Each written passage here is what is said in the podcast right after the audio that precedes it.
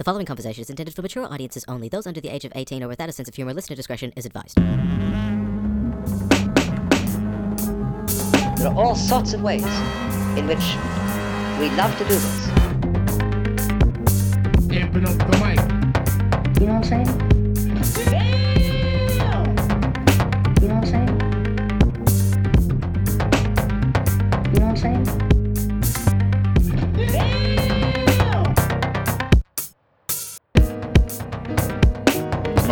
Serious about.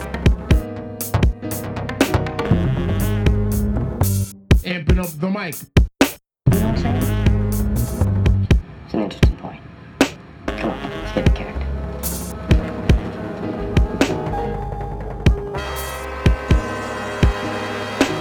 Welcome to Mate Dates, the show where we make the dates with our mates. It's Jay and Bray as usual here to entertain your eardrums. Braden, I've got the bleach.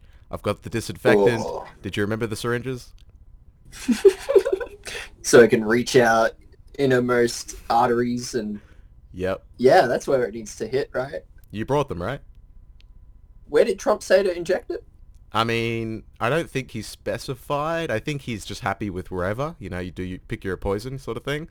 Uh, and yeah, you know, he since Wherever the veins are. You know, a medical expert like him, he, he doesn't really mind where you put it, just as long as you uh, follow his advice.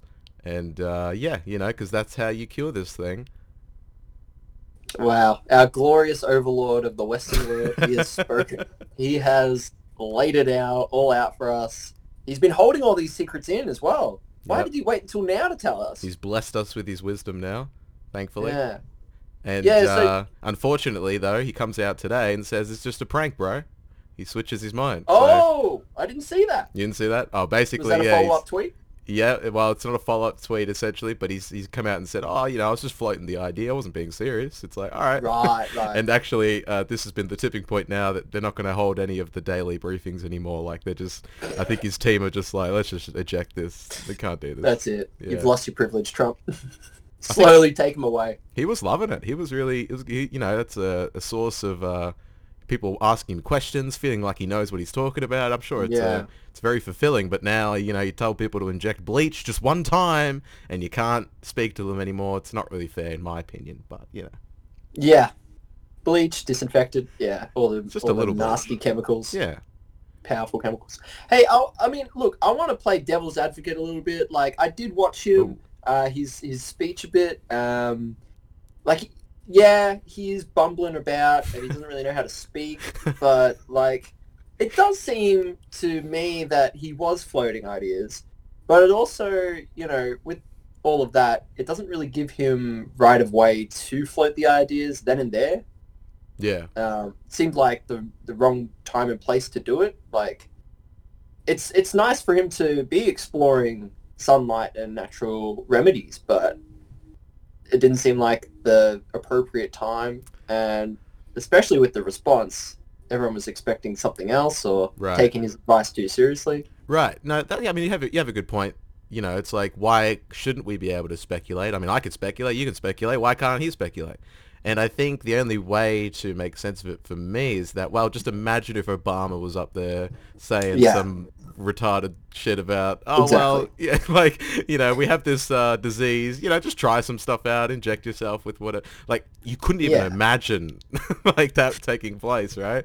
So I think you, Exactly. you do have a We're- point. we're the in- devil has a point there, but in, I think uh, it is uh, just kind of alarming to see, because you would think as well that, like, the if you're the president and you weren't elected Mm. as like a medical doctor, you, you weren't e- elected because you had some like magnificent record of saving patients' lives and coming up with innovative innovative practices in health or something, then why are you talking about like health at all? Surely you'd Yeah. always like that's what Scott Morrison does anyway, always deferring to the the, the chief health officer, the medical officials, they don't just start. But that's, I guess that's his brain. He's like, well, I'm an expert, clearly, so let's just start. But yeah, Yeah, he, yeah, exactly. Like, it's so unnatural to be uh, knowledgeable and w- wise in all areas, yet he is fulfilling that role. clearly he is. and- Yeah, Yeah, and that's the thing, right? Like, as a president, you don't really need to be great at really anything but being popular and work in the books, right? Like that's really shaking hands. Anything to do with medical advice, it's really out of your realm of uh I mean, it- like yeah. yeah. It ought to be, you think. But um, yeah, It would so be nice to be both. right. I mean, you could be. Yeah. You could be a president and an expert in in A you doctor know, president. injecting disinfectant. I mean, it could happen. Um, and so yeah, so there's that's the latest corona developments, um, I suppose. Recently, is that we Mm. have uh, all these headlines about injecting yourself. I don't, I don't know who's trying this at home. I'd be very wary of that. but uh, you know, Yeah, disclaimer from us too. Disclaimer, Please yeah. don't try that from home. like um, you know what was not- crazy? Uh, so I listened to um, Duncan Trussell's podcast, and we're going to talk about his show in the next part of the show, Midnight Gospel. yeah. So stick around for Big that if you want to hear the review there. But he actually said something uh, on this episode that really kind of stuck with me. He said like he was sitting on outside his house, and someone just like ran past or walked past or like jogging or something, and they both weren't wearing masks, and they they shared a look. And in Duncan's mind, this is like I never thought of this, but in his mind, he was like, we could have just killed each other. Like one of us could have killed the other person because we're not wearing masks. We're being a bit like frivolous at the moment. And we Yeah. could have been infected, and yet none of we wouldn't even know. We'd just go along with our days, and then two weeks later you get diagnosed, and then four weeks after that you have some, you know, pneumonia that develops, and then bam, you're gone. It was just that one interaction, and that's it. You're dead. It's like you don't think mm. about it, but that's kind of what it's like to have this invisible demon out there, right? Yeah. Yeah, exactly. And you know, you see those cultures that walk around with masks before all this happened, and to a lot of the ignorant Westerners, we were like, they are the alarmists. But what it feels like now is that the the line where alarmist starts has been pushed back. Right, You're only an alarmist if, say, you're wearing a biohazard suit now. right. because it's now become the norm to leave your house with a mask, and it's actually somewhat expected, especially if you're going into a frequently used public space like a shopping center or a Right. supermarket. Yeah, and then on the other end, you got people that seem to be like almost enforcing the mask. Like if you're not wearing a mask, you get looks, and you get like this is like not like it's on both ends where you're right. Mm. That that either you think that it's totally over the top and it is alarmist, or you think, why'd you wear your fucking mask? Put your mask on, like you're killing us all with your leakage. But uh, yeah, I mean, the solution to that is just you know try not to go outside as much as you can. I mean, apparently UV light does work. Put it under your skin, does do the trick. But uh. Yeah. uh, so and also as well, I think we should be talking a little bit about this. You know, we, we haven't gotten too deep into the politics of this stuff. Uh, we've more just talked about the surface level of you know our continued lives under pandemic reality. But there has been a few interesting developments that I want to get your uh, opinion on. So this also happened this week. The CEO of YouTube, Susan, was Wojak. I don't know. I don't know how to say that. Wojak or something.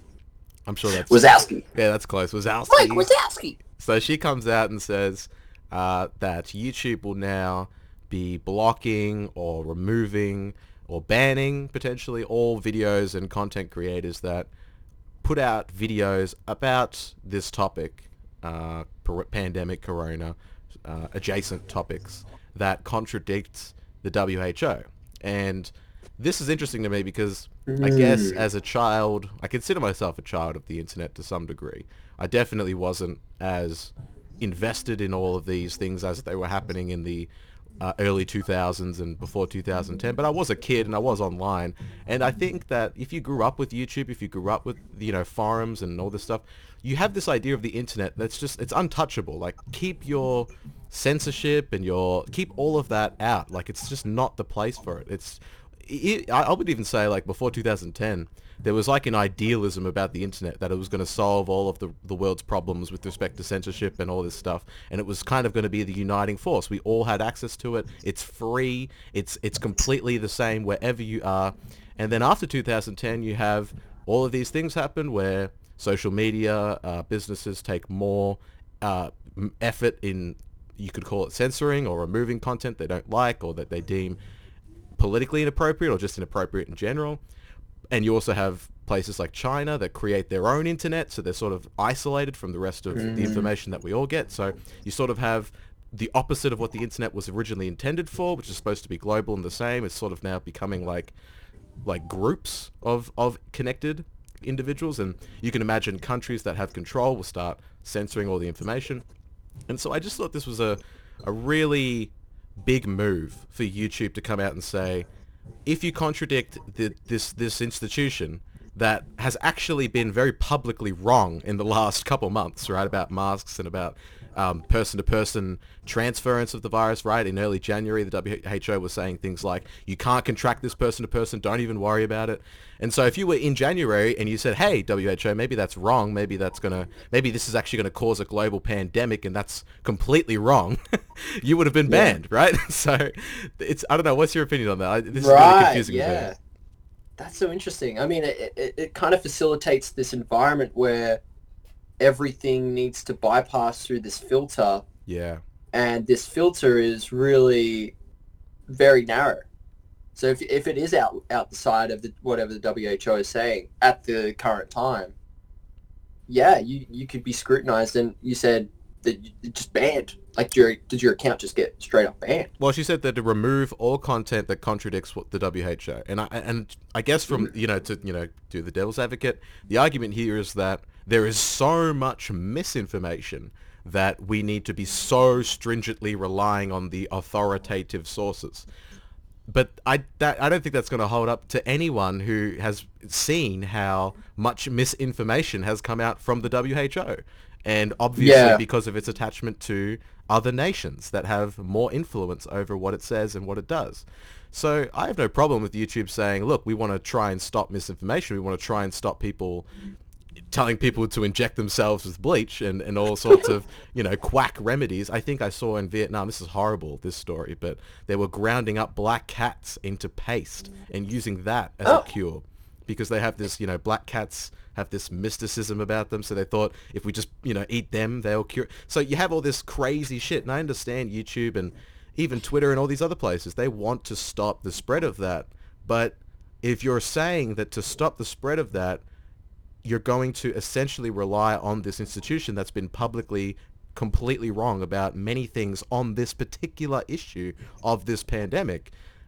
I, I just think you're you're marginalizing so many young people who see through that completely. Maybe you can convince the older audiences that because this was announced on CNN, so she says you are talking to like boomers and people over 40 because young people don't get their news from like CNN, ABC. Like what what word do you think and, and what you're telling young people essentially is that your sources of information even if they could be correct and actually have more value than what these uh, you know grandfather institutions are saying doesn't matter we're just going to remove your content doesn't matter if it's right doesn't matter if you if you're vindicated right the people that were saying wear masks they were vindicated but it doesn't matter right because WHO just eventually came around to saying oh maybe they work maybe you should wear them um, so I just think this is a big turning point for uh, YouTube in general. Like it's it's it's like almost Yeah. explicit now that we're just going to remove content regardless of truth, just because we are so.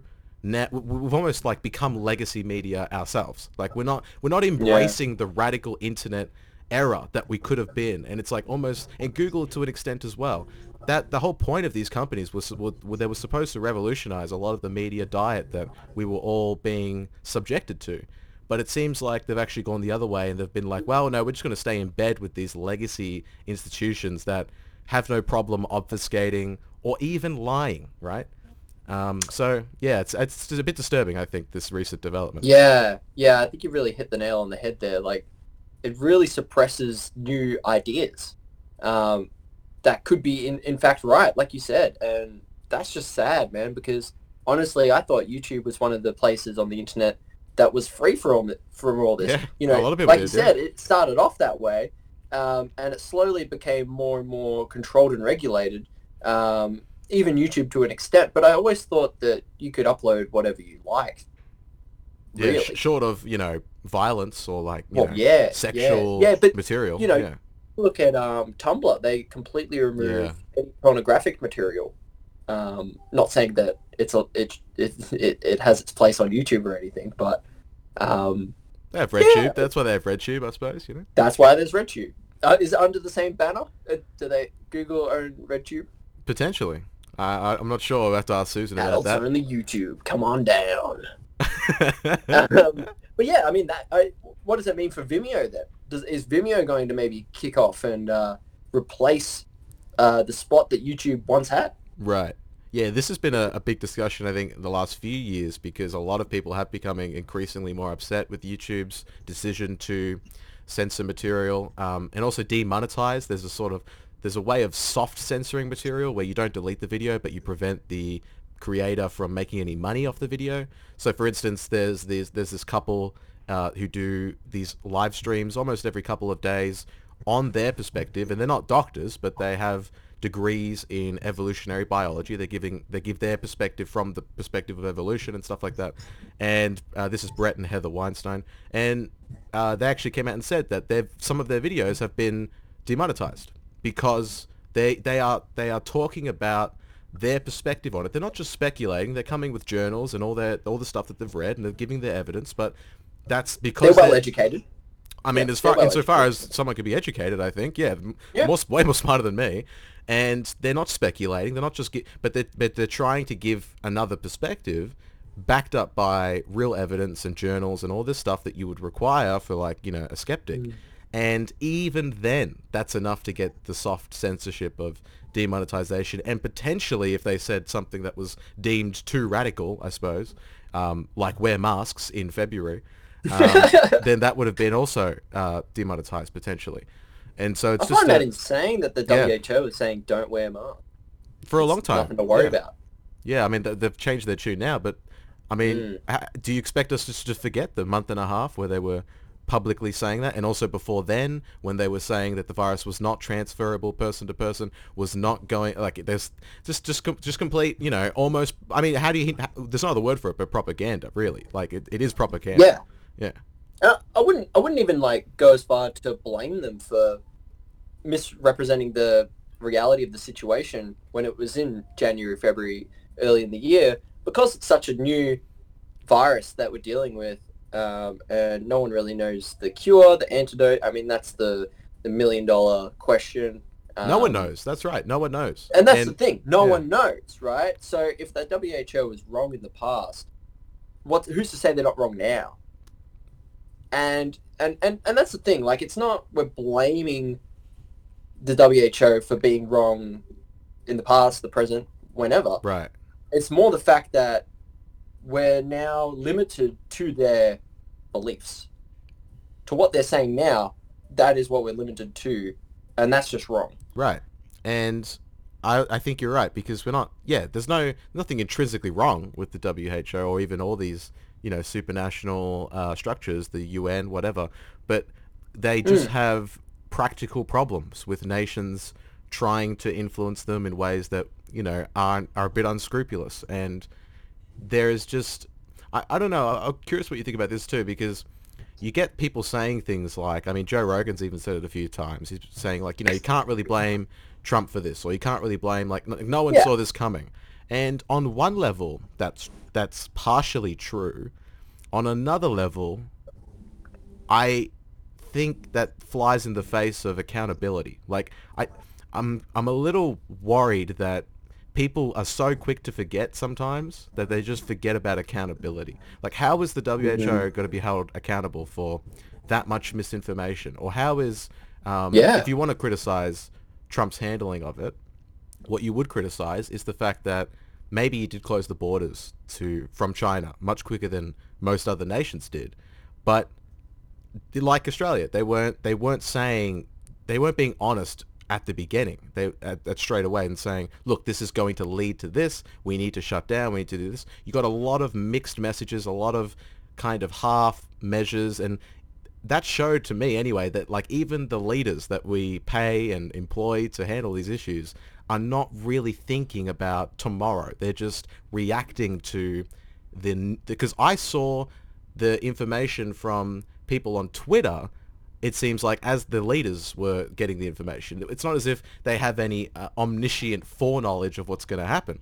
They just they just get what's go- coming their way from whatever information streams they have, and they they react to it. And this was one curious case where if you were following the right people, you knew this was coming as early as December or January, right? This was not. Yeah. This was completely obvious that this was potentially going to happen, and we didn't even begin to move as a global community until what end of Feb, maybe. Yeah. Well, mid March, really. Yeah. That's when all the restrictions came into place uh, in Australia and the US. Right, and so so time. so I'm fine with people saying now Yeah. that we've gotten to here, look, we need to all work together. Let's not just be needlessly Yeah. critical of our leaders when we need to respect their authority and let them do what they got to do. Fine, but what about accountability? Like, what does the, the, the, the two months that we could have moved and done stuff did that did Mm-hmm. that matter at all or?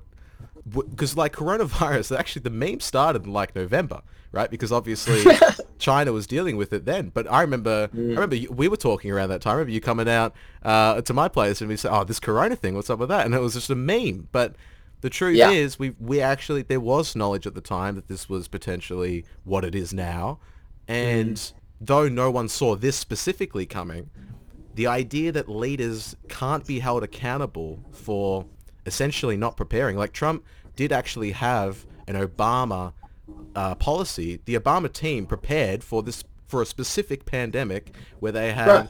Like uh, I'm not sure of the specifics, but they had stations set up across the nation to deal with this potential. And one of Trump's first things in office in the first couple of years was to get rid of all of that. He considered it a waste of money. Didn't think it was necessary. And I think they even debriefed Trump's team on how to handle this if it happened as they were transitioning out of office.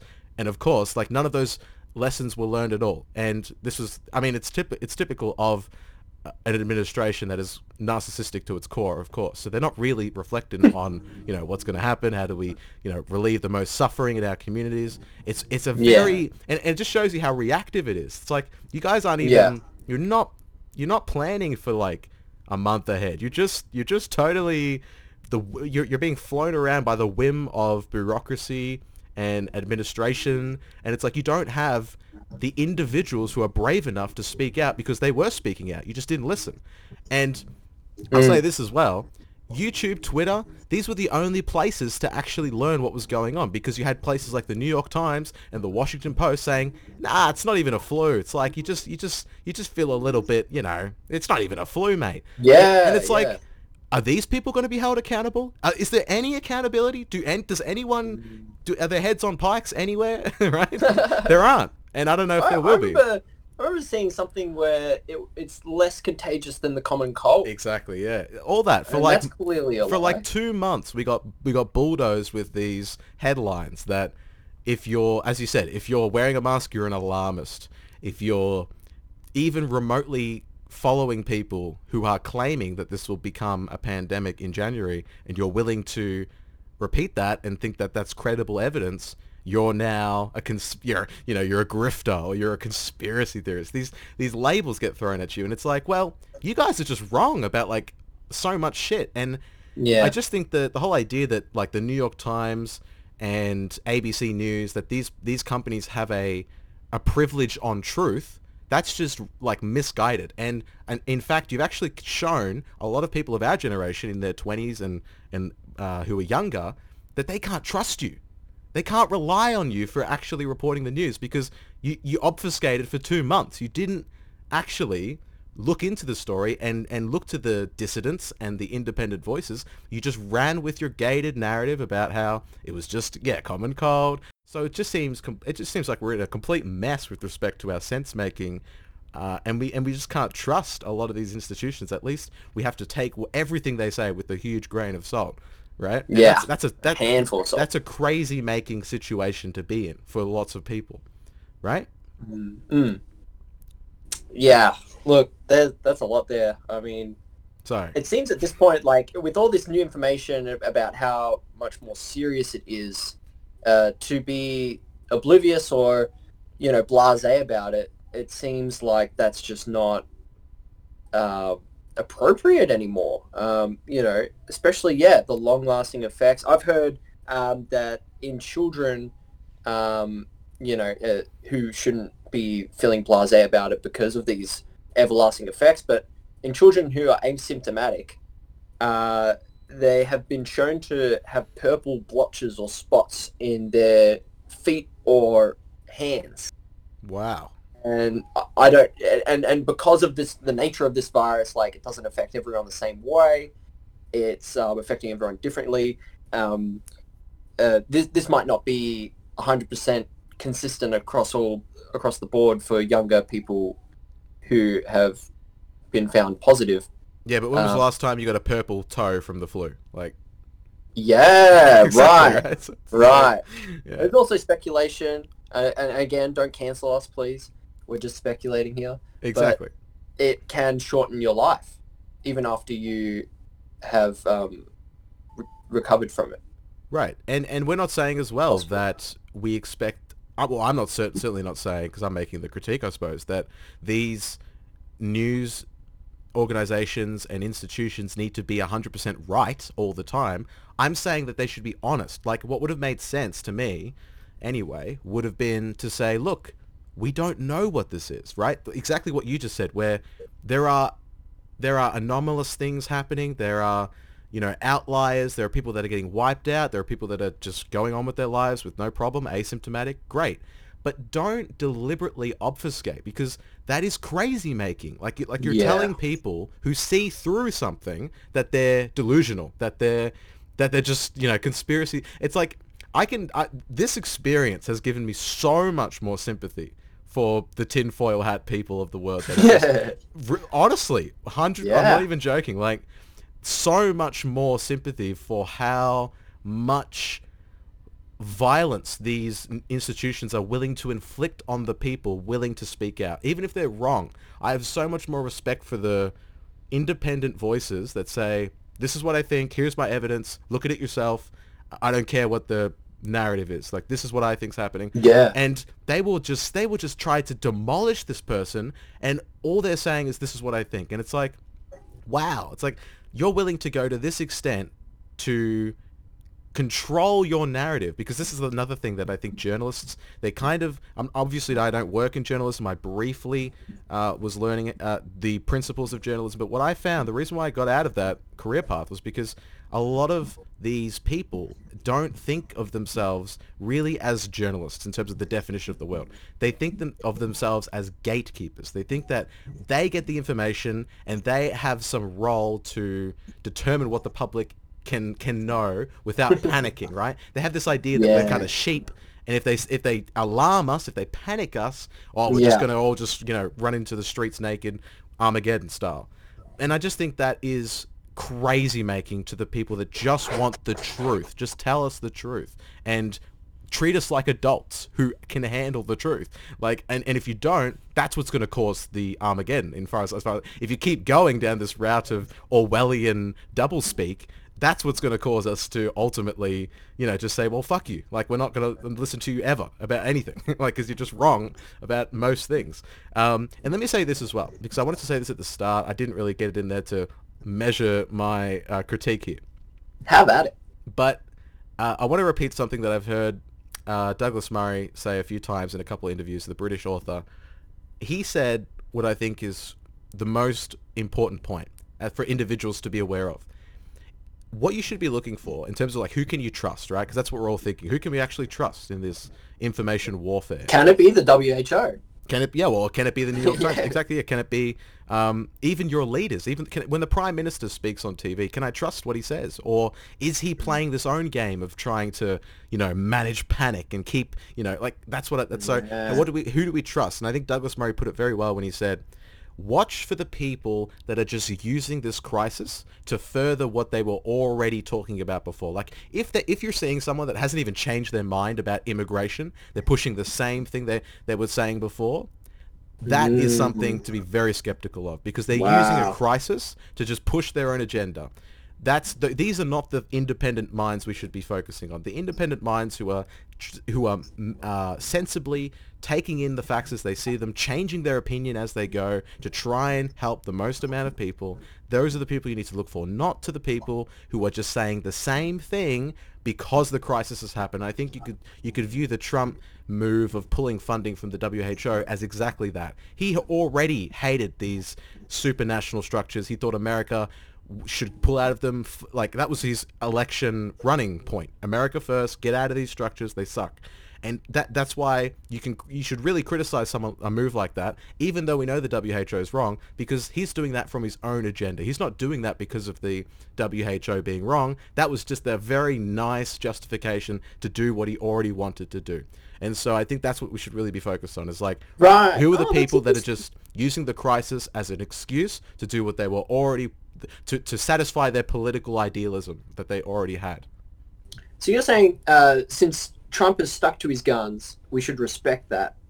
Um, and no, that no, I'm not saying no, no, not respect that. I'm saying that's what we should be crit- critiquing. Is that critiquing. Yes. yeah, Yes. Right. So because you need to adapt to any emergency situation like this. yeah, and it's not honest. That's it. Yeah. That's so true. Yeah. Wow. I never thought of it like that. Well, you still have people that you know are, are running stories like women are the real sufferers of the coronavirus. How how like and, and this is you know going to the the mm. narrative that they were playing before, where like it's men versus women, it's all the races versus all the other races. It's like that's not the time for this. Stop. Like Right. we're, we're, They're using the coronavirus as fuel for their own agenda.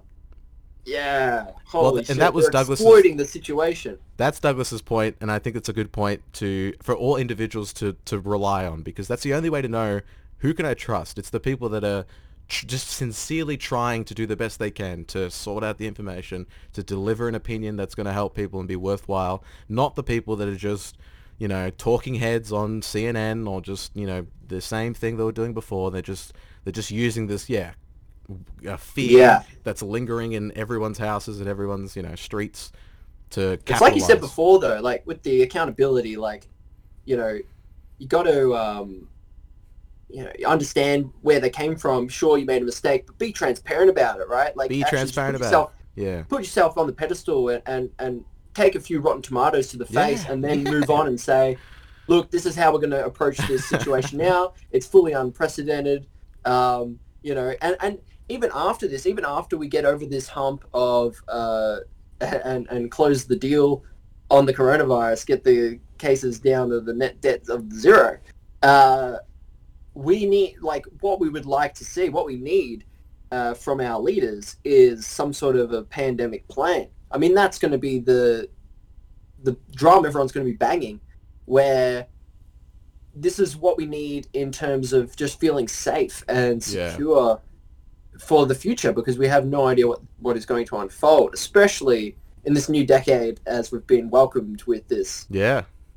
lovely pandemic that we find ourselves in. In So the post-pandemic era. yes, yeah, and that, that's post right. pandemic era, the PPE. Yeah, the PPE exactly. I like yeah, it. like So one PPE, we that seems like a good time. yeah. That that's where the baby boomers have their second wave. I think you're so right about that point. Like, it's so weird to me that the like, it, like there's so many scandals you can point to in politics and in history that people took their lumps and like there were resignations and like, but it just seems like today you can get away with. Well, Trump can certainly get away with anything, but Yeah, it's yeah. If he as was going to be impeached, he would be by now, right. right? Right. Yeah, it's it's it's as if like there is no consequence to being violently wrong about so many things. N- not for the not for the people in government, but also not for journalism and not for the people that claim to be reporting the news and and that we just we mm. don't seem to have a as the public we don't seem to have any way to combat misinformation that come from so-called authoritative sources. It's like we, we we're, we're just completely what's the word when you're just like you don't have Passive. any, yeah passive or just uh, Yeah. castrated in a kind of way like we We're don't pushovers. pushovers Yeah. yeah, we, we can't even though we know so much of what we're getting and uh, even our leadership so much of what we're getting is inept and Yeah. driven by just bureaucratic games not just competence and not just i can handle Right. this crisis put me in get me at the wheel right um, there's just not that person because we've pushed all those people out because they've been too loud or they've just they've contradicted the narrative too much so it's like oh no Yeah, go to twitter right. yell about it on twitter where like you just have a few followers that like actually you know are, are getting the real facts like so you, yeah Yeah, yeah. that that's And- Eric, and- that, that was Eric Weinstein's point just sorry to cut you off but that was Eric Yeah. Weinstein's point too is that that's what this shows is that even your you pushed out so many of the competent people that you were like the institutions took two months to get to catch up to the people who already got there. Like that's how slow and that's how inept you are for pushing out all of the competent, knowledgeable people at this point. But what are you gonna say, sorry? That's scary, man. And and yeah, okay, so that's it. Like, you know, uh, we get our information from the leaders on TV. We're, we're watching ScoMo and, and Trump tell us what to do, uh, and even the WHO. So if, if that's what we're doing, we're holding the WHO in high regard, and we know that they've been wrong in the past. If we wanted to voice our concerns, we can't go to YouTube anymore. Yeah. Precisely. you yeah, can't- yeah. Is and, and what and what's that about Twitter? Are we able to go there? That, that I think Twitter actually off. has said something similar where uh, Twitter has said that, you know, they, they would remove posts as well. And I think Eric's response to that, Eric Weinstein, his response to that was to tweet, um, WHO's wrong, wear masks. uh, and it, uh, something like, you know, Twitter banned me or something. Like, here you go. I just contradicted everything. You're going to ban me? Like, he just laid it out. And I think, uh, like, man. and someone like him who's so, I have so much more reverence and respect for him than I do any of these journalists who are just willing to lie and just, and it's like, what it's like Mm. what privilege do you do these people think they have it makes me so like there's almost a, a little bit of latent resentment here but i try not to be emotional about it but it's like what privilege do you fucking people think you have that you can you have some Yeah. like like like right to the truth and then you get to tell us your bedtime story version of it to us it's like what do you think you're doing like yeah th- this is not what journalism it's not what the journalism i was taught anyway because No, you're not I- babysitters of us. Like with all this oil crisis as well, like you know, it's not the Oh, fact yeah. that we don't have enough; we have too much. oh my god And now, uh, you know, I'm hearing that Australia will get down to about sixty cents a liter. I'm hearing that Um, uh, from Colin Moriarty that in the US they might eventually have to pay people to take oil off them. Yeah So at least we'll be able to get a bit of a return on our cars. That'd be nice. this depreciative entity that Well, there's one all- upside. There you go. yeah. Oh, there's many upsides. There's many upsides. Don't worry. There you go. I, I feel like uh, more people are getting out in nature now. yeah. Sorry to get off on, on a, more of a tangent, but No, yeah, like I get out there in, into the parks, and there are way more people riding bikes than I've ever seen before. I have to pinch myself to make make sure I'm not in the Netherlands or Norway. This is how I picture Europe. They have garages in uh, like car parks in Europe where it's just bikes. Yeah. That's it. Bicycles. It's awesome. That is so good. it's good. Get get riding, people. It's great. Ride People are returning back to nature. Yeah. And we're slowly well, before this we were slowly uh, becoming separate.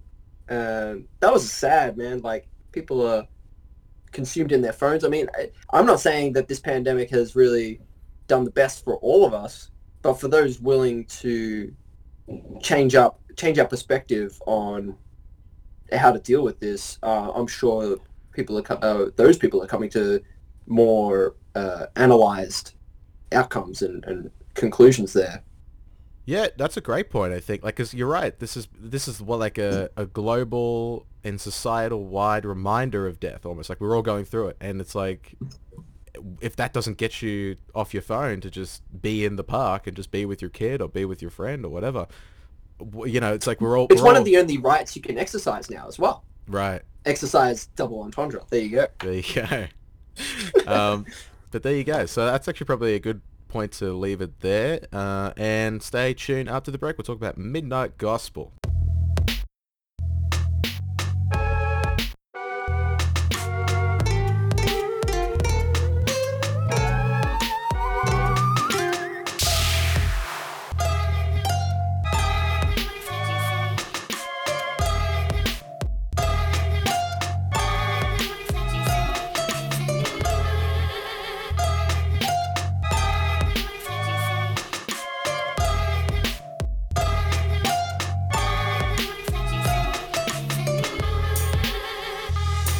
Jazz, this world. And what it's trying to do is to see how jazzed up it can get.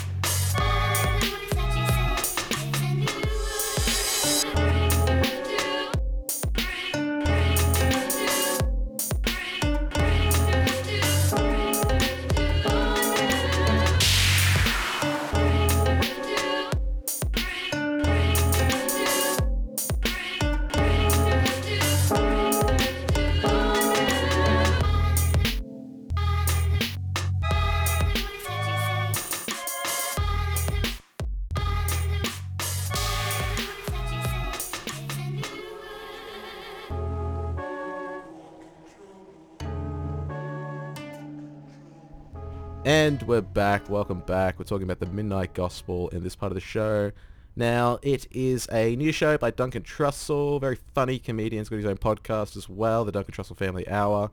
Um, we're both fans of his comedy, and so we thought, let's just check out the show and do a little review, give a little chat about it. So just to set it up, and then I'll, you know, get your thoughts. Uh, it's made by Duncan Trussell, and it's taken parts of his podcast, and it's animated by the creator of Adventure Time, Pendleton Ward as well. And you could definitely, I, I think you've seen Adventure Time, so you'll be able to talk a little bit about how like the animation. I'm familiar. Yeah, yeah. So, but to me, just the animation is just incredible. I don't know how much it is similar to Adventure Time, but if you're into that sort of psychedelic, like crazy, just complete madness in terms of just animation and colors and sat and vibrant saturated colors and, and all these weird patterns. You, you you definitely can love this purely based on the animation I'd say.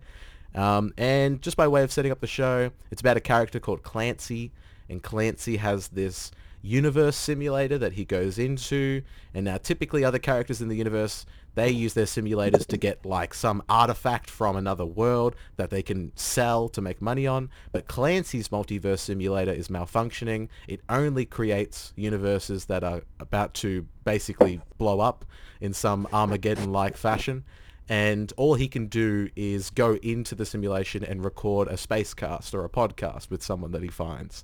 And that's all that's all he really has time to do. And so he goes into mm. these worlds has a podcast or a space cast with one of the characters and that is a way of transitioning the show into the Duncan Trussell family hour where he had the podcast conversation originally. And they have some degree of conversation about the world, or about death, or about life in this new multiverse. And as it's happening, the world is crumbling around them because the world is falling apart. And so a lot of the humor, at least for me, plays off the fact that the characters are having this very nuanced and deep conversation as the world is crumbling around them and they're completely unfazed the whole time. They're completely absorbed in the conversation. Right, yeah. Yeah, So that is- so that's what the show is basically. It by the end of the show, it does have a story, but I, I would say if you're not into podcasts and you, you don't you like to be really you like to know what the characters are and like what they're doing, this can be kind of disorienting. But I like I like being disoriented when I watch stuff personally. I like just not like kind of being thrust in and being like, what's going on? Um, and so I love that aspect of it as well. But so, so what did you think like about the Midnight Gospel? Uh, it came out Yeah. 420 by the way, I should say as well. Yeah, yeah, exactly. Released very timely on 420, uh, which Duncan is a very big fan of. I think it's his birthday too. It is. It is. And they Yeah. mentioned that in the last episode. Oh right. Yeah. Okay. okay. Cool. Um, yeah, jumping into it, it's it reminds me very much of Adventure Time. I think it has Hmm. it has a lot of inspiration from even Rick and Morty. Mm. You know, uh, even just the the premise of the show being jumping from universe to universe. Um, that is just uh, I can I can pinpoint one Rick and Morty uh, episode in mind that basically does the same thing. The car Uh, but- battery. uh yeah. Or the isn't it the the one where he puts on the glasses, like jumping from different timelines? Oh, okay. Oh, that, that's a different one. But yeah, I was thinking of the the miniverse. How he had like a miniverse in his car that powered the, oh, not the car, Oh. sorry, the spaceship. That, and that's how he gets his battery powered. He has a, a universe basically just powering his spaceship, and that's all. that's they- right. Yeah. Yeah, yeah, yeah. Yeah, that one, and even like the interdimensional Yes. uh, tally or whatever. So Yeah, you know, definitely. um, but yeah, like uh, so it's it does have a story. It does have a really good like. It can be a bit jarring going from episode to episode, um, where he jumps into different universes and obviously there's different characters. But I think the familiarity comes from the voice acting, and realizing, oh, this is Duncan. Okay, he's like the dopey guy in this episode, and like he's talking to this guy.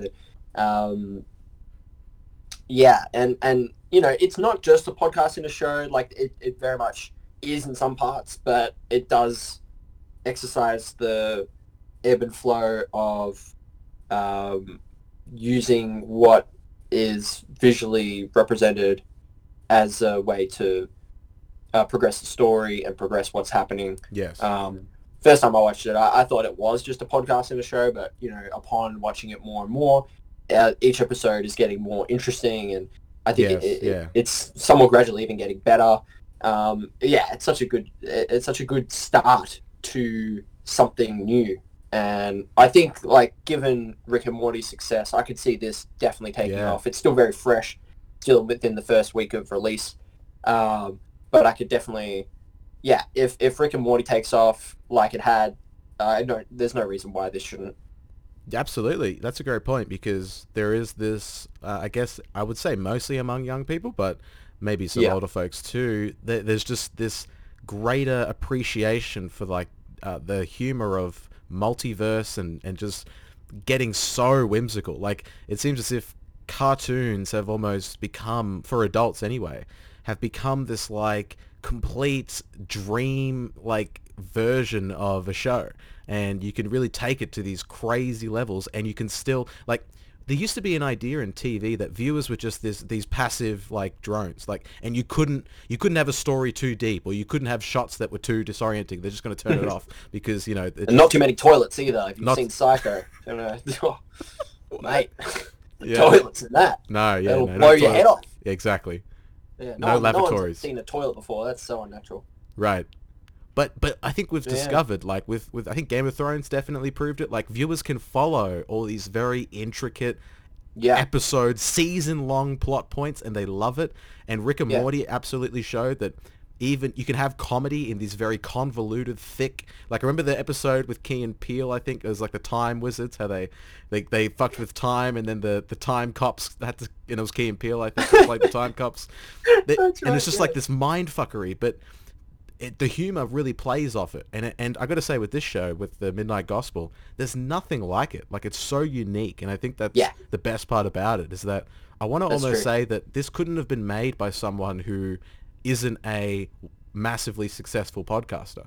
Because what this show has in my view and I think the last episode really hits the hits this on the head harder than any of them is that there is a richness and an intimacy that you get from listening to a 3-hour podcast with just two people chatting and Yeah. it's very hard to capture that in any other medium. But this show does that, in at least in some ways, and to varying degrees of success. But I would say in most episodes, massively successful. But I would say, yeah, particularly the last one and episode three with the uh, the fish world with the cats and all that. I forgot the Mm. the name of the character there, but the guy who was on death row um, f- by mistake and then became a Buddhist and a magician as a result of that. Yeah.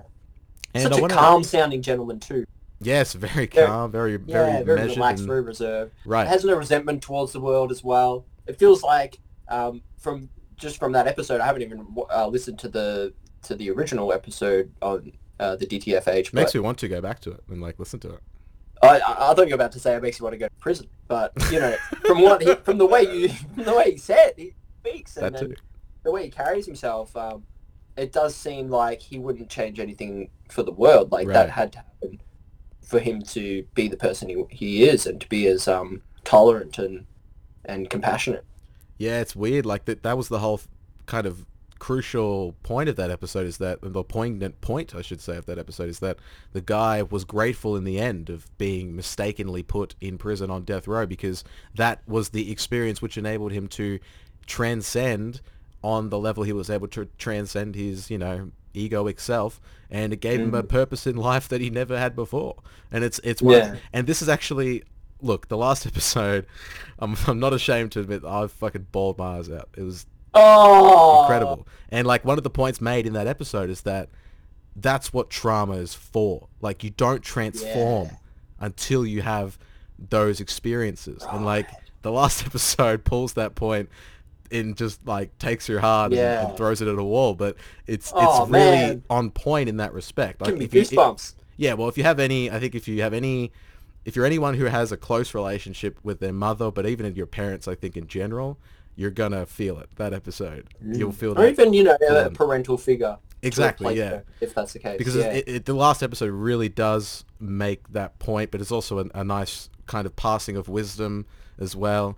And um, Yeah. and it's interesting the way the show ends. There's certainly potential for another series, and yeah. I will say as well the the little Ram Dass uh, uh, cameo at the end was very very nice, very cute. I know Ram Dass was a teacher of Duncan before he died. Very close. Yeah. yeah. So that was Yeah. cool too. And and and and Duncan is if you listen to his podcast, if you know what he's about, this show is him in the sense that all of his Mm. philosophy, all of the ideas he espouses. the great it leaks off this show. And it's like there is genuine wisdom and and actual states of consciousness you can channel simply by watching this show because combined with the visual material it really does produce some interesting thoughts and some interesting states. Even if you've thought about multiverse and stuff like that you've already kind of been down that rabbit hole this show could potentially provoke these thoughts in in interesting new ways i would say that the episode in the prison i think it's episode five where uh uh, not to spoil it, but the character eff- effectively keeps dying, and he has to keep he has to learn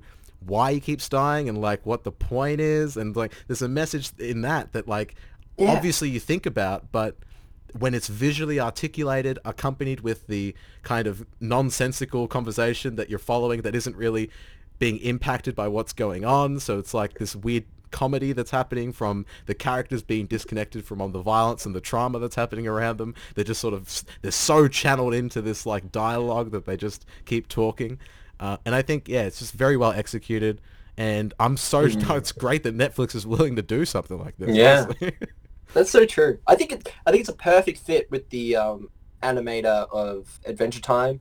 Yeah. Um, such a perfect fit with um, Duncan Trussell and his philosophies, and also the lessons that he learns from his podcast. It, yeah, it does feel like the greatest hits of it. And look, given the uh, sheer amount of episodes that he that he has, and the amount of lessons that he has kind of gathered from and gained from all of these episodes, you know, he's almost up to 400 episodes, and um, and that's look, that's Yeah. plenty of content to create probably a second or a third season. And look, this kind of opens the door to other podcasts becoming shows as well, right? Like if you could put that up against Joe Rogan, yeah. who is somewhere in the realm of 1500 1500. almost. Yeah, Jesus Christ. Uh, So yeah, stupid. I mean, look, What the hell? The, the possibilities are endless there. And it, yeah. it does really feel like a, a door has been down here. uh, some- Yeah. Some because you've now cross-pollinated two mediums Yeah. that were previously separated. Yeah, that's a great Yeah. point. Yeah, this is almost like that's why that's why I think it's so new. It's like it's completely ungenreifiable. Like it's not. Right, and and we- say, oh look, it's it reminds us of Adventure Time and it ha- reminds us of Rick and Morty, but really we're just trying to grab on to anything that somewhat Yeah. resembles the uh, this show, and yeah, it, it, it isn't, um, you know, it, it can't be confused with those shows. Right, uh, and I think well, also they- they stand on- to, to piggyback on what you're saying, this is definitely isn't for anyone. Anyone like I, I think if I showed this to my mom or like a, or a Mm. couple friends that like aren't of this disposition, or just don't like how shows can be confusing and disorienting. Like maybe they want that they want all their shows to be just like let me turn off my brain and just like watch the soap opera, um, which is fine. Yeah. but I definitely soap opera, murder mystery. yeah, something like that's that. fine. Like, but, but for, for me, the the joy and the pleasure is always in defying the tropes and sort of defying the genres and just Yeah. making something cool. And so I something think that's self-aware. something right? that's self, Something yeah, like def- that. oh yeah, You know, it doesn't is- try to be something it's not. It doesn't try to be too serious, but yet it is tackling these serious issues, these serious topics of life, death, and everything in between. I mean, do we know anything else? Ultimately, right, right. yeah. There you go. Well, that, that's a few questions you'll be asking yourself probably. And um, yeah, it's very the art style is crazy. So let me ask you this though, but like, how does it compare in terms of Adventure Time? I always have heard from people that I've always thought of it as a kind of not kids cartoon, but certainly. Yeah. Uh, a young adults maybe cartoon or like an adolescence cartoon Uh, but I've always been told from the fans of the show that the animation if you're just you know a little bit drunk or just something like you, there's enough to appreciate in the wackiness and I've watched a couple of episodes and will agree that that certainly is the case that the animation in that show is is as psychedelic or perhaps more than um, Duncan Yeah. what do you think seeing both shows now Well, I haven't. Just full disclosure, I haven't seen every single episode of Adventure Time, but I have, you know, plunged in a little bit. Um, there, there's somewhere like eight seasons or something, seven, seven or eight. So I, I've, I've maybe watched That's one or two. Uh, I, I think the lessons in Adventure Time, you know, the more uh, spiritual lessons that can be taken away from Adventure Time, you have to look a little bit deeper, a little bit through the between the lines. Uh, it's not always so apparent, as in uh, uh, what are we talking about? Midnight Gospel. Um, so you know, with that, with watching Adventure Time, you there are probably a large proportion of the audience that um, is really just watching it for the visual aspect, for the story, and not really looking too deep into the philosophy of it. Right. right? Um, but uh, yeah, you, I think you know, with your open mind, with your very inquisitive mind, I think you you would um, get a lot from it, Yeah. especially after watching this. You know, Yeah, you've right. got all this just sitting there, um, waiting for you to to peek upon it. Right. Yeah, and and so just getting back to like I think even Duncan said that like Pendleton is a kind of genius. Like this show would not exist without him and a lot of the visual metaphors I'm sure and like how all the animation sort of symbolizes what the discussion is about. Like that comes from him, right? And that certainly, yeah, would be an Adventure Time too. And I think also as well, it's it's funny because you don't really think at first that there are characters in the show, but as it goes on, it does. There are some characters that go across episodes, and you do get the sense that there could be a broader story. So there is some potential for that. I thought at first that it was just going to be complete craziness every episode, but there Yeah. are there are episodes that do have some crossovers, and even one episode that I think takes place almost entirely just in the just in the world that Clancy's in, not in any simulation. Oh, yeah. So He's not. He's not. Uh, has, have he doesn't have his head deep into that uh, that conspicuous vagina. conspicuous looking yeah machine. There's so many things like that in this show as well. I mean, look, I if I, love was it. just Lone Wanderer as a Clancy walking around, Oh, like it's so uh, good. see that sort of thing, Yeah. poke something through there. Let's see what happens. That's it. You gotta. I mean, there's something almost very romantic about having the gateway to another world be, uh, you know, the gateway to this world, right? Yeah. Whoa. There you go. so yeah, there's a lot to like about this show. I think. Um, I think yeah, honestly, in terms of like maybe, in terms of the critiques, like as I said, if you're not someone who, if you're someone that needs a very grounded and easy to follow story, you might get a bit lost in this one. I think, and also if you're not a huge podcast fan, because I'm just mm. I like that's pretty much most of the entertainment. I, I guess entertainment slash Not even huge. Yeah. You don't even need to be a huge podcast fan. You just need to have Right. some sort of curiosity about it. Maybe you've never taken the plunge and you're into TV shows and you're Yeah. into Adventure Time and you check this out and then that would lead you on to the DTFH and uh, the podcast. I mean, if you're listening to this, you're probably Yeah, going to be true. interested in this show, you must be deep. right? Probably going to be interested in both shows of Duncan Trussell. You should definitely check him out. He's Yeah, a very inspiring character. definitely. individual. Yeah. Yeah. And uh, yeah, as yeah, as you said, it's just like this is so. This is like you can't even uh, compare it to much, right? There's there's only Yeah. very few comparisons. Yeah, right. So Like, let me yeah, ask you guess- this though: What would be a podcast you you would want to see in this sort of style? If, Oh, if there was yeah, another I mean- show that did this, Joe Rogan's a big one. yeah, probably Joe Rogan. Yeah, yeah, I mean that's the one that really sticks out to me. Just So much material. The, the variety of guests on there, and, and just the yeah the diversity in the, the like the knowledge that they would share is would be insane. Um, on top of that, I'm not too sure. I suppose an Eric Weinstein would be very Yeah. interesting. That would pique my interest. yeah. No, Um, actually, I, so- I. It's funny. This this A, there's a lot the happening. portal. I mean, he could Yeah. he could visually represent that. There's actually a lot happening with that as well. Like people are making songs of like the conversations. Like there was someone that published a Portal album and it had like all the conversations mixed into tracks. Like there's a lot happening in Oh. podcasts that uh is very interesting in terms of like the art media. It's I have to say I think podcasting and internet content creation generally has to be the most open canvas in terms of like new art forms that are just Yeah. happening all the time. It's very embracing of everything else, right? it's it's like open canvas, right? So yeah, it, it's willing to take some splash of mo- some movies, some TV shows, and music. And I mean, that's it. Podcasting has entered the music space. well Um, it's like do you what do you think about uh like that. What do you think about these like video essays that people make on YouTube? Like, is that art? Is that like what like what is that? Like, people make video these essays? Yeah. crazy long, uh, like whether it's uh, videos about. I'm not talking about like the reviews, but like people that make they have an idea and they just make an hour video about the idea where they have visual material. Like, what is that? It's not a show. It's not a Mm-hmm. like maybe it doesn't have some legacy media outlet funding it. But as we talked about in the first segment, does that even matter? Like because half the shit on YouTube's better than on what's on TV. So and a lot of young people know that. like that's where they get the majority of their. Like I'll say this as well. Just getting back to what we were talking about before. Um, Not to put a pin too much of a pin on it, but the, when the PewDiePie thing happened, where the do you remember that with the Wall Street Journal? How they ran a story about PewDiePie being a Nazi because he wore um, a, like a Nazi outfit in a video, and he they took Oh yeah. Do you remember that? Yeah, there was something on that. Yeah. a lot of PewDiePie's audience, who were young people, were completely illuminated to how the New York Times plays the game Right. by that story. Like, Yeah, they- because yeah. because who are they going to trust?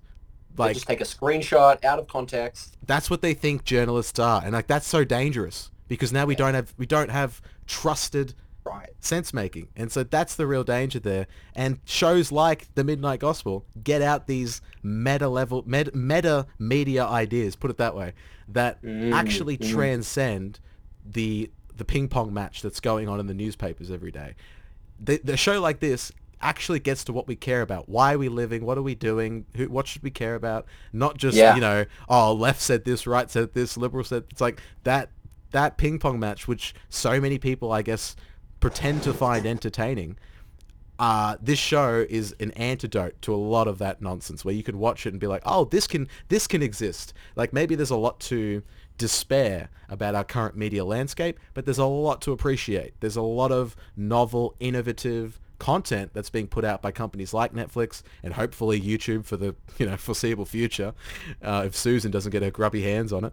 But um, you know, uh, I just think that's Yeah, it's hopefully. great. It's really awesome to see a show like this that just is is able to exist and able to put these memes Yeah. and ideas out there. In, in in and I think if you made this like 30 years ago, it might even be like propaganda. Like the state might even, if you put this out in the 70s, you might have knocks on the door. Like because that's how you couldn't even talk about psychedelics, right? You couldn't even mention the name. But Yeah. like now it's gotten to a point where it's so steeped in cartoon culture and it's so it's so understood by the viewers about the context of of all the patterns and what's happening. Like there's even a very uh very this is the episode with the the death I was talking about, the prison episode. It makes this very artistic representation of the Buddhist net of jewels at the end. I think called Indra's net or whatever the particular terminology is. I don't know the specifics, but it's the idea that all conscious beings are attached by the net of sentience that we have, the nodes. We all exist on that. And there's a there's like a two minute long musical of showing this net and all the beings in the episode and they all, all their Right, right. faces keep changing to demonstrate how we're all the same kind of and it's just that it's like ah. the, the idea that you could put that out there in the 21st century that's amazing that's something really to appreciate that people can put that out there without fear of persecution right just for just for being honest about human consciousness Yeah, I mean, it's really exposing us to more Eastern philosophy, right? Like, uh, previously we would have been separated yeah into yeah. only consuming philosophy of- from Western cultures. king james bible only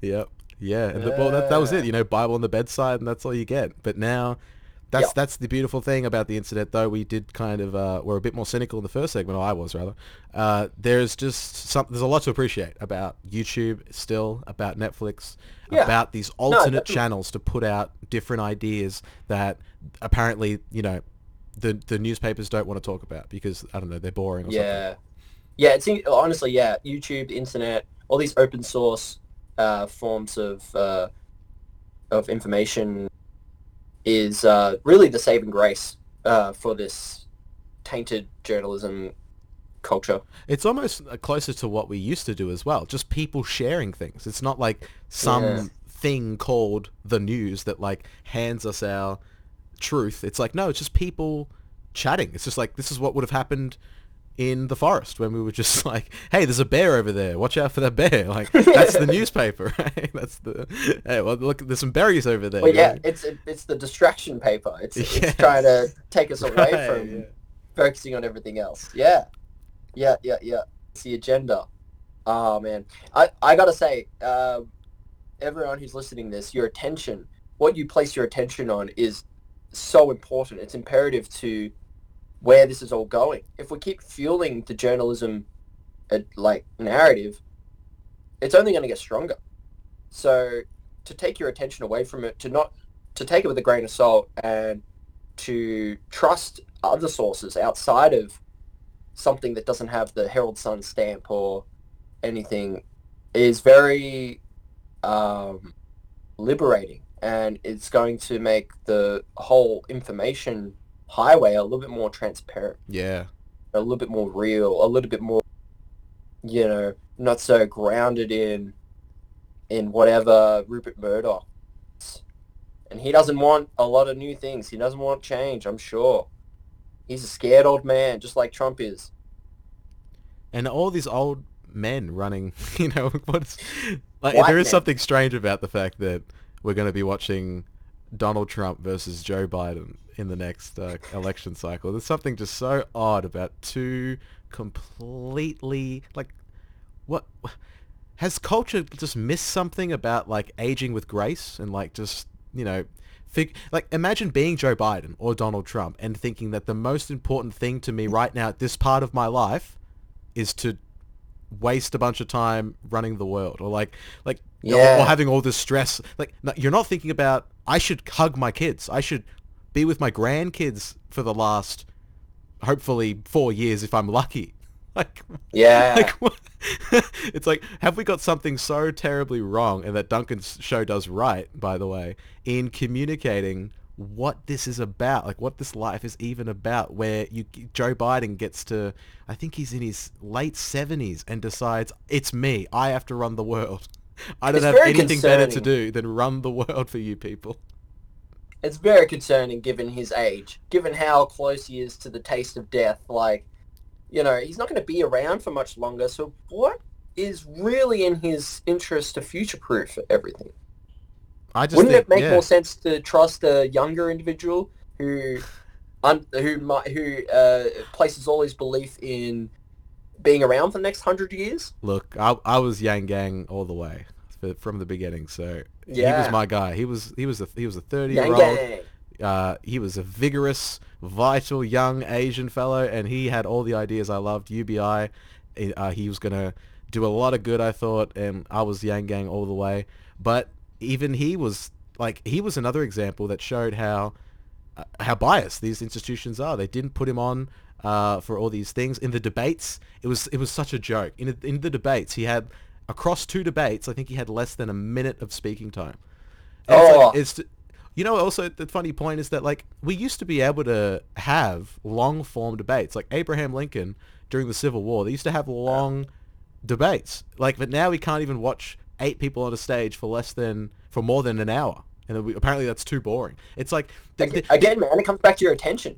but like but it's it's it's like as if you know I've said before about how we used to think TV was for like just droning out passive people, but actually we found out that people are far smarter and far more keyed into the depth. It, it's as if CNN and ABC News they think they still think that, and it's like Yeah. all these other places where we're going to for information, like Joe Rogan, who's doing four hour long uh, interviews with medical professionals and people that actually give you the real stuff. Um, like people are just sick of being treated like dumb idiots that can't Yeah. consume any ideas of any depth. Um, it's it's like as if they're playing. It's like they're just talking to themselves because I don't know anyone my age in Australia or abroad that is excited about Joe Biden. I don't think that's going to work out. I'm sorry. I'm not pro-Trump, but I do not see him beaten. But I do not see Biden beating him. I do not see that. Yeah. I'm going to call that right now. I'm sorry. Trump's become too familiar, too comfortable. People are residing too much comfort in Trump. It's scary. It could be. It He's, could he's untouchable, like we were saying before. He's not though. No, they, the Dems just had to get their shit together. They had four years to do it, and they didn't. They didn't have the, like Yeah. the way they treated Andrew Yang and the way they treated Bernie Sanders after Bernie Sanders became the potential upset. They did the same. Like going with Biden is exactly what they did in 2016, it, which is to obfuscate the process and go with Clinton because that's what they did in 2016. They stopped Sanders at the end and they said, nope, you're, you're finishing here, bud. Let's go with Clinton. Let's go with our establishment. You know, we know what she thinks. She's not going to say anything surprising. Um, It's a weird game to play. they just they learned nothing. This is just my opinion, but they just learned Yeah. nothing in the four. Like, I remember when Trump got elected. It was I, like, and, and people you know have their own version of it, but I remember a palpable feeling that went all over the internet. That was like, whoa, this is this can happen, and it felt like this could be a turning point to actually start talking about real issues, to actually start addressing what got him elected in the first place, which was that so many people in the poor working class felt neglected by the party which claimed to stand for them because they put forth a candidate that was provably corrupt. Uh, by also her husband was provably provably corrupt too, but I actually Yeah. was I was I was a lot more tolerable of Clinton. It's only in the past few years where I've realized actually that was so bad. That was such a misplay. And unfortunately Biden is the same. He I don't know what you think about him, but to me, he has the same establishment like uh, veneer that Clinton had, and it's the exact same establish. I mean, he was the vice president of Obama for fuck's sake. Not everyone loved Obama. Like, can you get that through your head? and if you can't, That's the thing. you're never going to win over the people you need to win over. You ne- like Yang and Sanders. So many surveys showed they were the only two people that actually pulled people from the right. Every every other Dem candidate would just pull from the center and the far left. They were the only two that Yeah. would beat Trump in pulling from the, the Republicans because they were actually talking about UBI, money for the poor, like genuine issues that a lot of people cared about who were in Trump's camp ostensibly. And look, okay, I didn't mean to get this political at the end. I'm No, sorry. no, no. Look, it, it pulls out this whole all these rabbits out of the hat. Oh, yeah. Because like you know, Duncan actually has a thing on um, socialism, right? It's like a bad word. It- you know, you don't want to catch socialism, do you? Da, da, da. Like how horrible does that sound? Like I don't know. I, I understand. Worse than Corona. Uh, system is not uh, functional so much, but you know, drawing elements from it shouldn't be so scary. Being social is one of our fundamental elements of being human. So I, I don't know, like you just got to be more open to that sort of stuff. If if you want a more uh, forgiving culture, more of a um, supportive culture. Uh, Yeah. but running Clinton, running Hillary Yeah. after Obama seems like a very rocky move. I mean, Yeah. if you just pull back just a little bit and think, okay, well, Obama got in. He's the first black president. Yeah. Not everyone liked him. Maybe those people who either regretted uh, voting for Obama after doing so or were never on the Obama train, those people are probably wanting someone a little more familiar, a little more what they deem American. And, you know, like you have, I don't think it's that. I think you had but like So you had- following after Obama, Yeah. you want some sort of familiarity. And going for the first female president after that puts a few spanners in the works. that was the marketing play. It was like first female president, and that, that all that stuff's fine. I don't think you're going to find many people who are opposed to that. I mean, maybe some knuckleheads who are on the very like far right, who are just like in their, you know, that's not what women get to do. Like, but fuck them, who cares? But the the the problem with that is that it.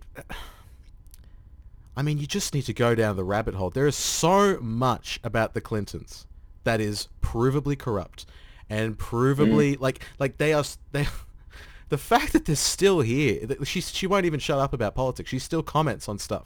It's like lady just like this this is what i don't get as well. Like why are these old people like still doing what happened to retirement? What happened to like enjoying the rest of your life? Like uh, th- that part of it Yeah, confuses me but but yeah, it's i don't know what the geriatric thing is. When do like, they stop? yeah but uh, but um Return back to the earth eventually. I, I actually think what people wanted was something more radical. Like, because you're telling people that, and I'm not saying radical as in, I guess some people think of Sanders as like a rabid socialist, but I never got that impression. After I saw him on Joe Rogan, I thought he was completely measured. And when it came to a conversation that he could talk without rhetoric, he seems totally reasonable. You don't get that for every you, like Clinton. You could listen to her in a long form podcast, and she still sounds completely vapid and completely surface. She said she uh, she she trotted out all the rhetoric about social justice and about being the first woman president. All that was there, but the people who you needed to win over were the people who hated the Clintons but also hated Trump. And, Yeah. And after that election, the Democratic Party did not have that realization. They did not realize that, or, or they did, and they're just unwilling to change or whatever. But that realization should have put someone like Andrew Yang, or even um, what's that uh, lady's name? Um, the statesman from Hawaii, um, Tulsi Gabbard was the other one that like Tulsi, yeah. these are young people. She served in the military. Um, like these people, and, and they're bringing new ideas. But this is the terrifying thing: they don't want new ideas. They want to put in their lackey and then push the same bullshit that they were doing. That's So- the thing. Yeah, so that's the Tradition. thing.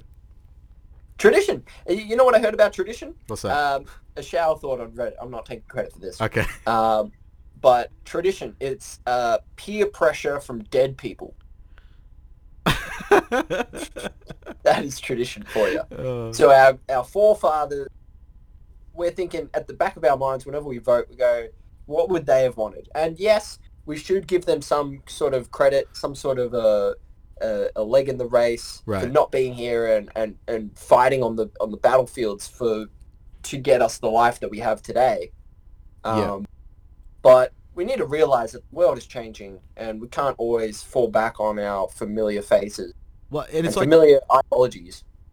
Right. And actually, it's funny because this is a topic for another time maybe, but I have no problem with conservative traditional values. I think there is something to be said about looking at something like the Constitution and saying, look, guys, this wasn't made yesterday. Like, the world's Right. been around before you.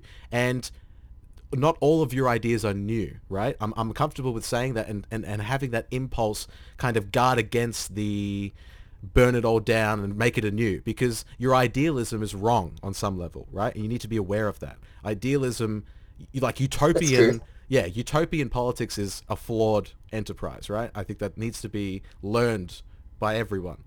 But Yes. the problem is that it's crazy making when you have real candidates putting actual new ideas forward like UBI and all of Andrew Yang's policies who he put hundreds I think of policies on his websites um, that people could access and it's crazy making when the legacy media still thinks they're they're having the conversation about like uh, uh, trickle down economics and like and it's like like they're still having a conversation about are psychedelics uh, dangerous? It's like like you're having non-conversations. Like w- a lot Yeah. of people like These questions have come up in the 60s. Why are we still talking about this? Can That's- we just that's- research and figure it out for that? That's the problem, and you're not going to have Joe Biden, you know, revolutionize psychedelic medicine. You're not going to have, uh, it, but that's but that's what they want. They they can trust that he's not going to do that, and so that's why I think a lot of people look at this matchup that they got going, and they are just, I mean, as an Australian, I'll say this: looking in, I have no problem with America. I think you know they're doing what they have to do. I'm, definitely not. Uh, I would definitely not consider myself arrogant or intelligent enough to comment like deeply on their political happenings.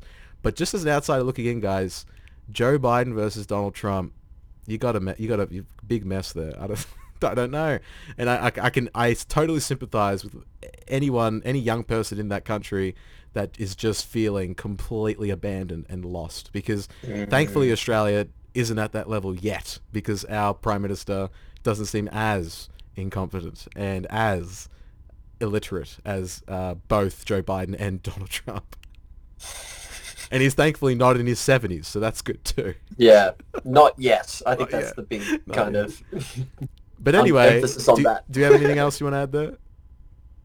Uh, nah, man. Just like keep a lookout for your boy, uh, Bernie Sanders. Yeah, Like, oh, let's get it back in there. Poor That'd nice. Bernie, man. Poor Bernie. I mean, to be fair, he's Yeah. actually another quite an old fellow going. Like, there was concerns about him as well because he had a heart attack uh, during the campaign.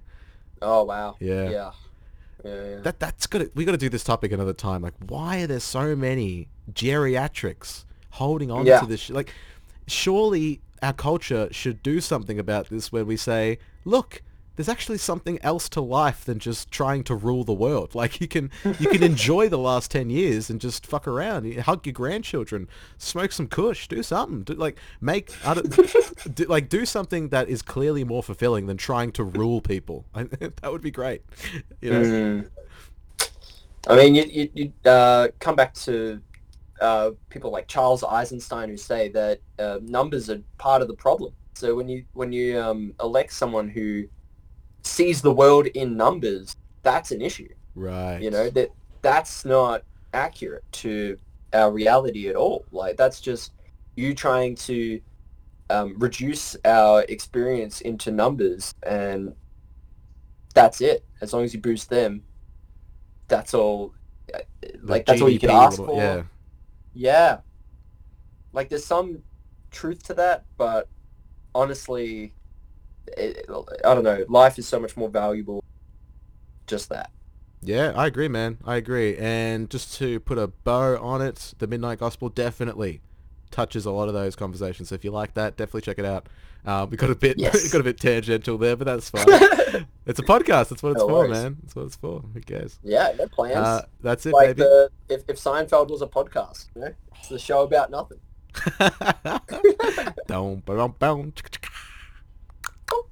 There you go. Thank you for listening, ladies and gentlemen, and all in between. Uh, we will see you next week for another episode of the Mate Date. Stay safe, guys. and let that sound be the whole of your experience. It's quite simple. It requires no effort.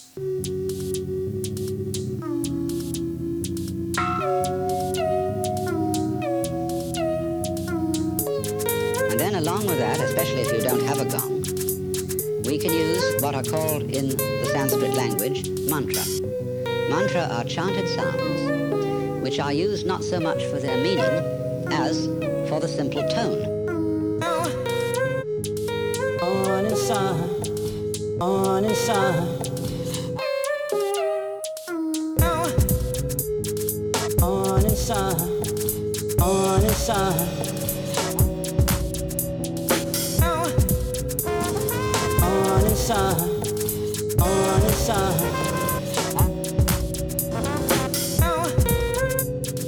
On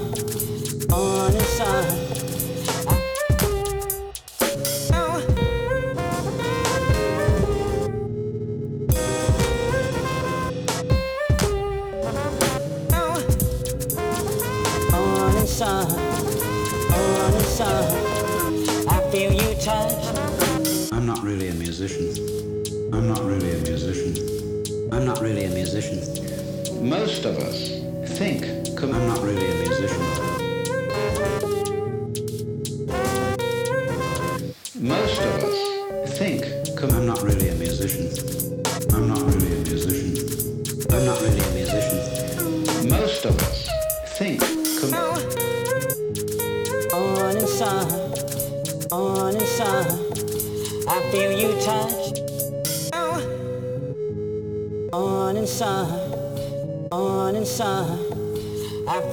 On